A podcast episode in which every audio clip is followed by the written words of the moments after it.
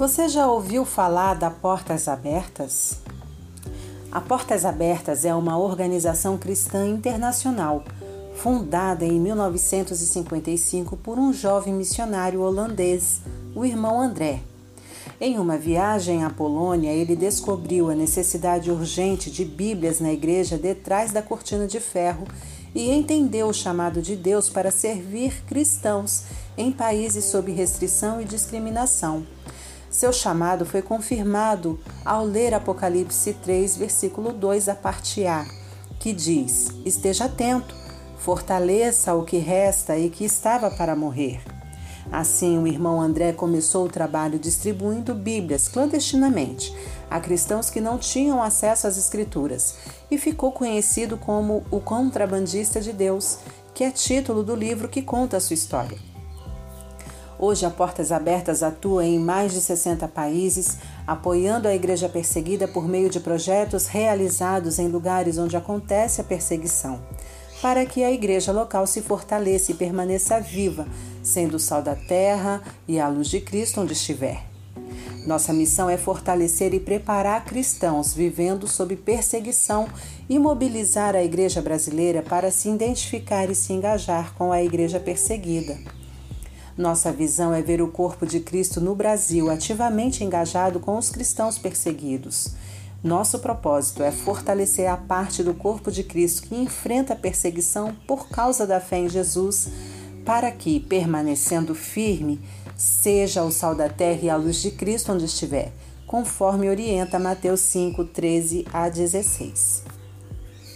Somos parte do corpo de Cristo, logo somos pessoas voltadas para pessoas. Nossa tarefa é atender às solicitações da igreja perseguida. A Bíblia dirige nossa vida. Somos pessoas de oração, somos pessoas de fé. Nossa vida é dedicada a Cristo e à sua grande comissão. Nosso objetivo é a glória de Deus. O trabalho só é possível com o apoio de milhares de parceiros, pessoas como você, ouvinte, que decidiram apoiar a causa. Em outras palavras, a Portas Abertas é a ponte que conecta você, ouvinte, parceiro, aqueles a quem servimos, os cristãos perseguidos. Enquanto, enquanto você socorre nossos irmãos apoiando este trabalho, sua fé é aprofundada e enriquecida com os testemunhos de transformação. Quando um membro sofre, todos os outros sofrem com ele. Quando um membro é honrado, todos os outros se alegram com ele. 1 Coríntios 12, versículo 26. Venha fazer parte do grupo de pessoas que está fazendo a diferença na vida de milhões de cristãos perseguidos. Ao realizar qualquer doação em nosso site, você se torna um parceiro e recebe de presente a revista Portas Abertas, onde você lerá testemunhos impactantes dos cristãos perseguidos apoiados pela missão. Um relato de Débora, viúva cristã na Nigéria. Pessoas que nem conheço agora cuidam de mim. Quando penso nisso, vejo que Deus está vivo. Você pode fazer parte desse time que apoia, que ora e que ajuda financeiramente o nosso trabalho. No nosso, na nossa descrição você vai encontrar o link que te dá acesso à informação de como você pode fazer a sua doação. Cerca de 260 milhões de cristãos hoje enfrentam algum tipo de oposição nos países da lista mundial da perseguição 2020. Como resultado de sua identificação com Jesus Cristo, Muitos deles vivem em países muçulmanos, outros em países onde predominam outras religiões, como o hinduísmo, o budismo e até mesmo onde o comunismo ainda existe, como na China, Laos e Vietnã. Os países destacados no mapa atualizado em janeiro deste ano mostram o alcance da perseguição em todo o mundo. Eles são organizados por cores, as quais mostram a perseguição nos níveis alto, severo ou extremo.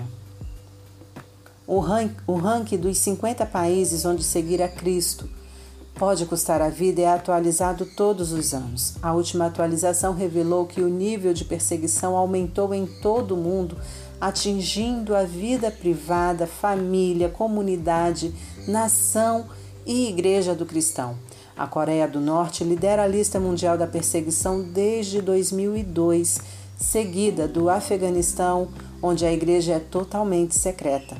Os três recém-chegados em 2020 são Burkina Faso, 28º, e Camarões, 48º, e Níger, 50 Você pode ter acesso a essa lista mundial da perseguição acessando a página em nosso site. Vou deixar o link na descrição. A perseguição religiosa ocorre quando os cristãos não têm seus direitos de liberdade religiosa garantidos. A conversão ao cristianismo é proibida por conta de ameaça vindas do governo ou de grupos extremistas. Nossos irmãos são forçados a deixar suas casas, empregos, por medo da violência que pode alcançá-los. Os cristãos são agredidos fisicamente ou até mesmo mortos por causa da fé.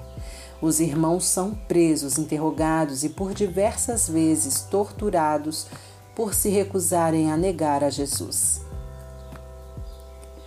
Quando usamos o termo igreja perseguida, estamos nos referindo aos cristãos perseguidos pela fé que sofrem restrições, perseguições, prisões ou até mesmo a morte por crer em Jesus Cristo. Segundo o irmão André, fundador da Portas Abertas, Perseguição não se refere a casos individuais, mas a quando um sistema político ou religioso tira a liberdade de um cristão ou seu acesso à Bíblia, restringe ou proíbe o evangelismo de jovens e crianças, atividades da igreja e de missões.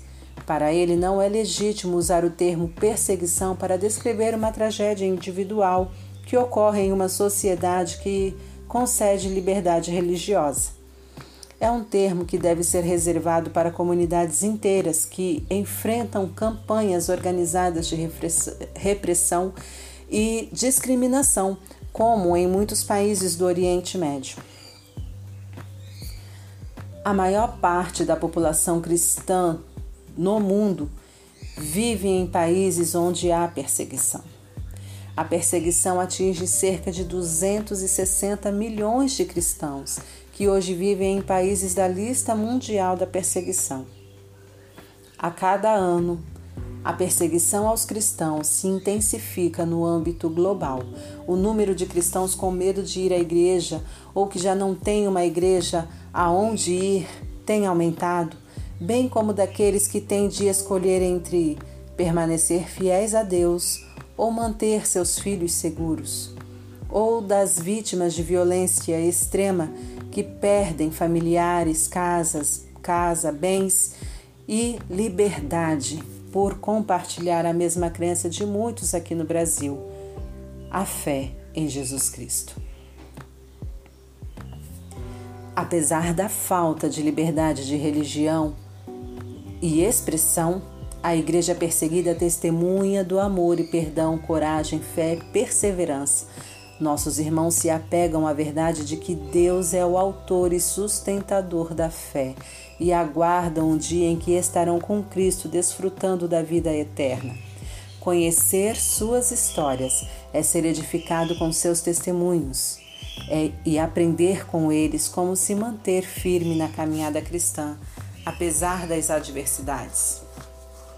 A liberdade religiosa que desfrutamos aqui no Brasil de termos nossa própria Bíblia, deixá-la à mostra, ir à igreja duas ou três vezes por semana, é muito preciosa.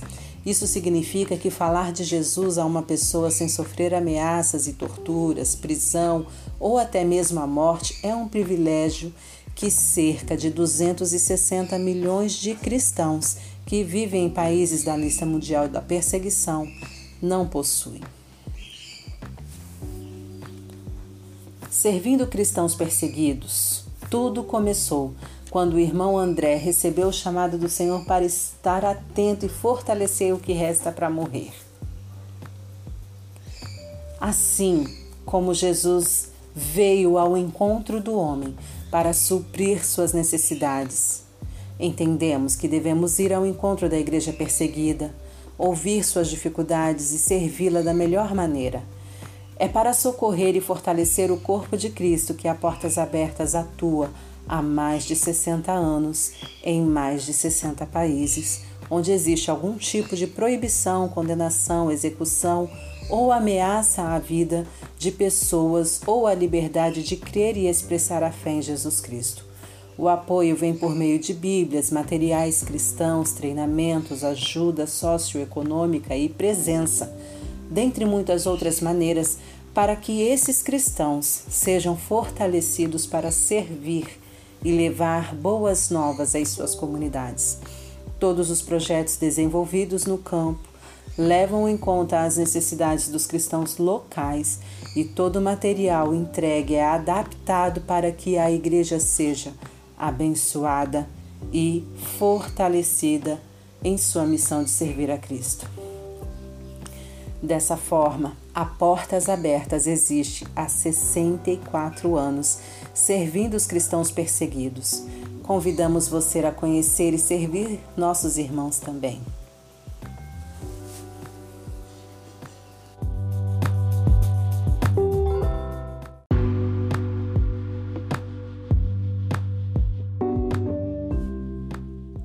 Capítulo 19 Enquanto Apolo estava em Corinto, Paulo seguiu o caminho pelas montanhas e chegou a Éfeso, onde encontrou alguns discípulos. Assim que ele chegou, perguntou a eles: Vocês receberam o Espírito Santo quando creram? Vocês o acolheram no coração? Ele está mesmo em vocês? Nunca nem ouvimos falar de Espírito Santo, Deus dentro de nós. Como foi então que vocês foram batizados? perguntou Paulo. No batismo de João, responderam. Paulo disse: Isso explica tudo. João pregou um batismo de mudança radical de vida para que o povo pudesse estar pronto para receber aquele que viria depois dele, Jesus. Se vocês foram batizados no batismo de João, agora estão preparados para que o que realmente importa, Jesus. E eles estavam. Assim que ouviram isso, foram batizados no nome do Senhor Jesus. Paulo impôs impôs-lhes as mãos sobre a cabeça e o Espírito Santo veio sobre eles. E louvaram a Deus em línguas e falavam a respeito dos atos de Deus. Havia cerca de doze pessoas ali naquele dia. Em seguida, Paulo foi para a sinagoga. Ficou na cidade três meses, trabalhando para apresentar a eles o reino de Deus de maneira convincente. Mas começou a surgir resistência por parte de alguns que começaram a espalhar boatos sobre o estilo de vida cristão. Paulo retirou-se, levando os discípulos com ele, e se estabeleceu na escola de Tirano, ministrando aulas diariamente. Foi isso por dois anos, fez isso por dois anos dando a todos na província da Ásia, judeus e gregos, ampla oportunidade para ouvir a mensagem do Senhor. Deus fez coisas poderosas e incomuns por meio de Paulo. A notícia se espalhou e as pessoas começaram a trazer peças de roupas, lenços, mantas e coisas semelhantes, para que tocasse com elas Paulo e depois os doentes.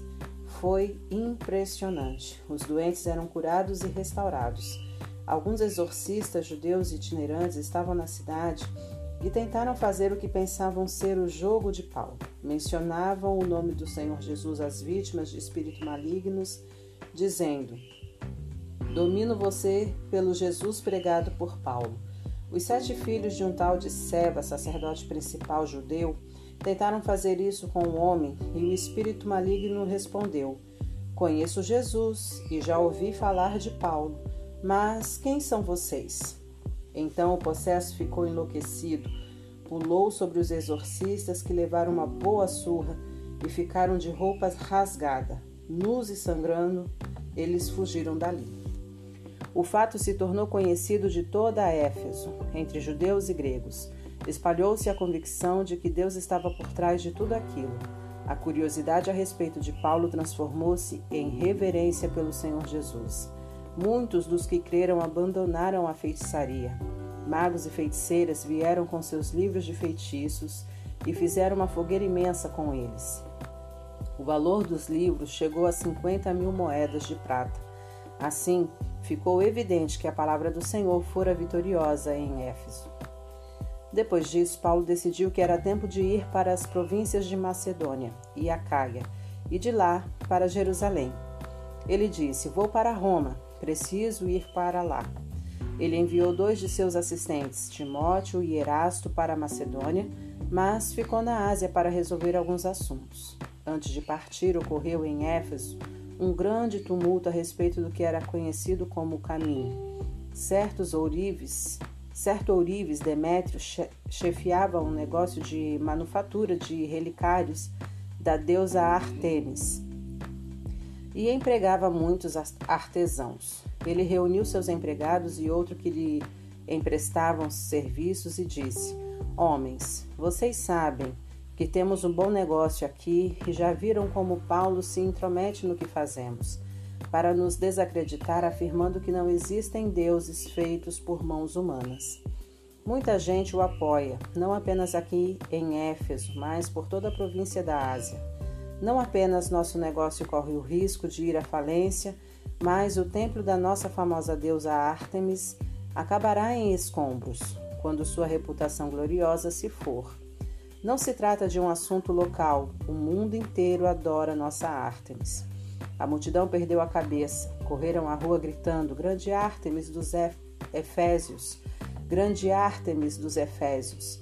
Eles puseram a cidade inteira em polvorosa, correram ao estádio e agarraram dois dos companheiros de Paulo, os macedônios Gaio e Aristarco. Paulo queria ir também, mas os discípulos não deixaram. Alguns líderes religiosos de destaque da cidade, simpáticos a Paulo, concordaram. Não se aproxime daquela multidão de jeito nenhum. Alguns deles gritavam uma coisa, outros gritavam outra. Muitos nem tinham ideia do que estava acontecendo porque estavam ali, enquanto os judeus empurravam, empurraram Alexandre para que ficasse à frente do povo e assumisse o controle. Diferentes facções reivindicaram sua liderança. Ele os repreendeu e os fez calar, gesticulando energicamente, mas no momento em que Alexandre abriu a boca, perceberam que ele era judeu e gritaram: Grande Ártemis dos Efésios, grande Ártemis dos Efésios! E gritaram por duas horas. Finalmente, o escrivão da cidade fez a multidão se aquietar e disse: Caros compatriotas, será que alguém em algum lugar não sabe que nossa querida cidade de Éfeso é a protetora da gloriosa Ártemis e da sua imagem sagrada de pedra que caiu do céu? Considerando que isso não pode ser negado, é melhor que cada um de vocês vá cuidar da sua vida. Tal conduta é indigna de Ártemis os homens que vocês trouxeram aqui não fizeram nada para prejudicar nosso templo nem nossa deusa. Se Demétrio e sua associação de artesãos têm alguma queixa, poderão apresentá-la no tribunal e fazer as acusações que quiserem. Se alguma coisa mais os está incomodando, reclame nas reuniões regulares da administração da cidade, deixando a questão a cargo dela. Não há desculpa para o que aconteceu hoje, pois pusemos a cidade em risco. Lembrem-se que Roma não vê os agitadores com bons olhos. Com isso, o povo se dispersou.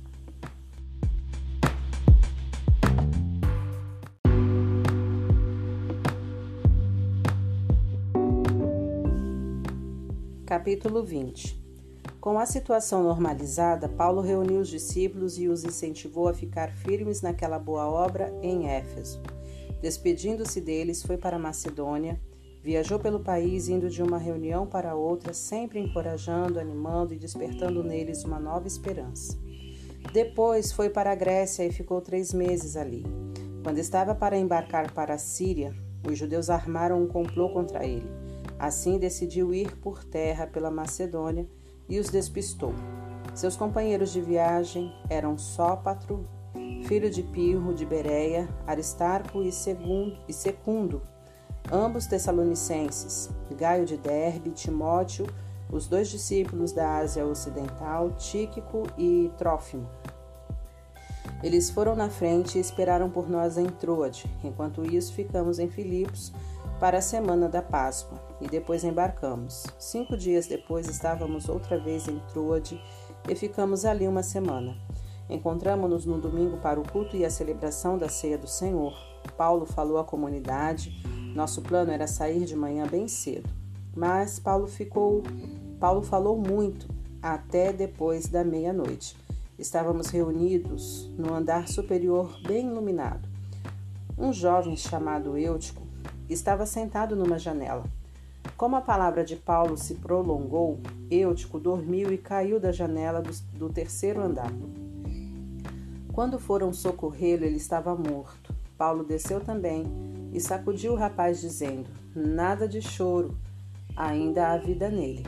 Disse isso e subiu para servir a ceia do Senhor. Continuou a falar a respeito da fé até a madrugada. Encerrada a reunião, Paulo tomou seu caminho. O rapaz vivo foi com o pessoal da comunidade que estavam muito felizes. Enquanto isso, o resto de nós embarcou no navio e navegou até Assos onde planejávamos encontrar Paulo. Ele queria pregar ali e já havia feito os preparativos. Tudo ocorreu conforme o plano. Nós o encontramos em Assos e o trouxemos a bordo. Dali navegamos até Mitilene. No dia seguinte passamos por Quios e Samos e um dia depois finalmente aportamos em Mileto.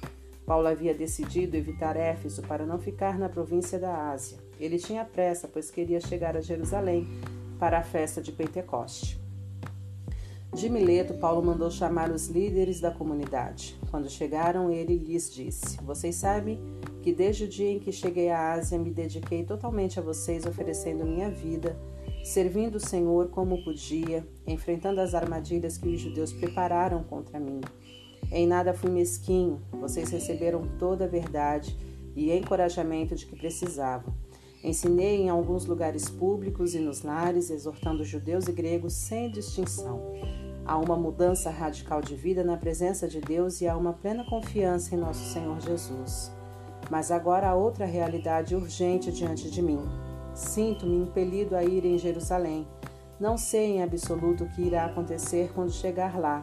Só sei que não será um mar de rosas, pois o Espírito Santo me alertou de que me aguardam sofrimentos e prisões.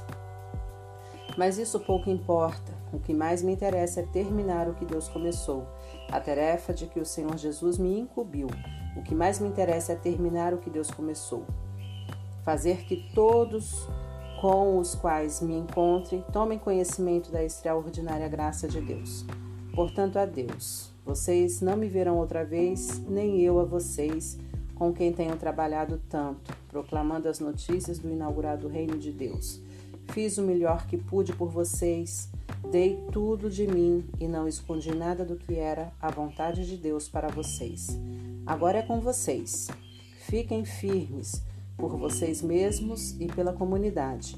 O Espírito os responsabiliza agora por essas ovelhas que são o povo de Deus. Vocês têm o dever de guardá-las e protegê-las. O próprio Deus considerou que valia a pena morrer por elas. Sei que assim que eu partir, lobos ferozes aparecerão para atacar o rebanho, homens de suas fileiras que torcerão as palavras para seduzir os discípulos a segui-los em vez de seguir Jesus. Por isso, fiquem atentos. Lembre-se desses três anos nos quais velei por vocês sem desistir, derramando meu coração por todos vocês. Agora me entrego a Deus, ao nosso Deus maravilhoso cuja palavra poderá mudar vocês para que sejam o que Ele quer e conceder a vocês tudo de que precisem nesta comunidade de santos amigos. Vocês bem sabem que nunca fiz questão de riqueza ou de vestir do bom e do melhor. Com tudo que fiz, demonstrei a vocês que é preciso trabalhar a favor dos fracos, não explorá-los. Vocês não estarão errando se guardarem a lembrança daquilo que o Senhor disse. Vocês são mais felizes dando que recebendo. Depois de falar, Paulo ajoelhou-se, os outros fizeram o mesmo e todos oraram. Foi um rio de lágrimas. Muitos abraçaram Paulo, não querendo deixá-lo ir. Eles sabiam que não iriam vê-lo outra vez, como ele mesmo havia declarado. Com muita dor no coração, eles o acompanharam até o navio.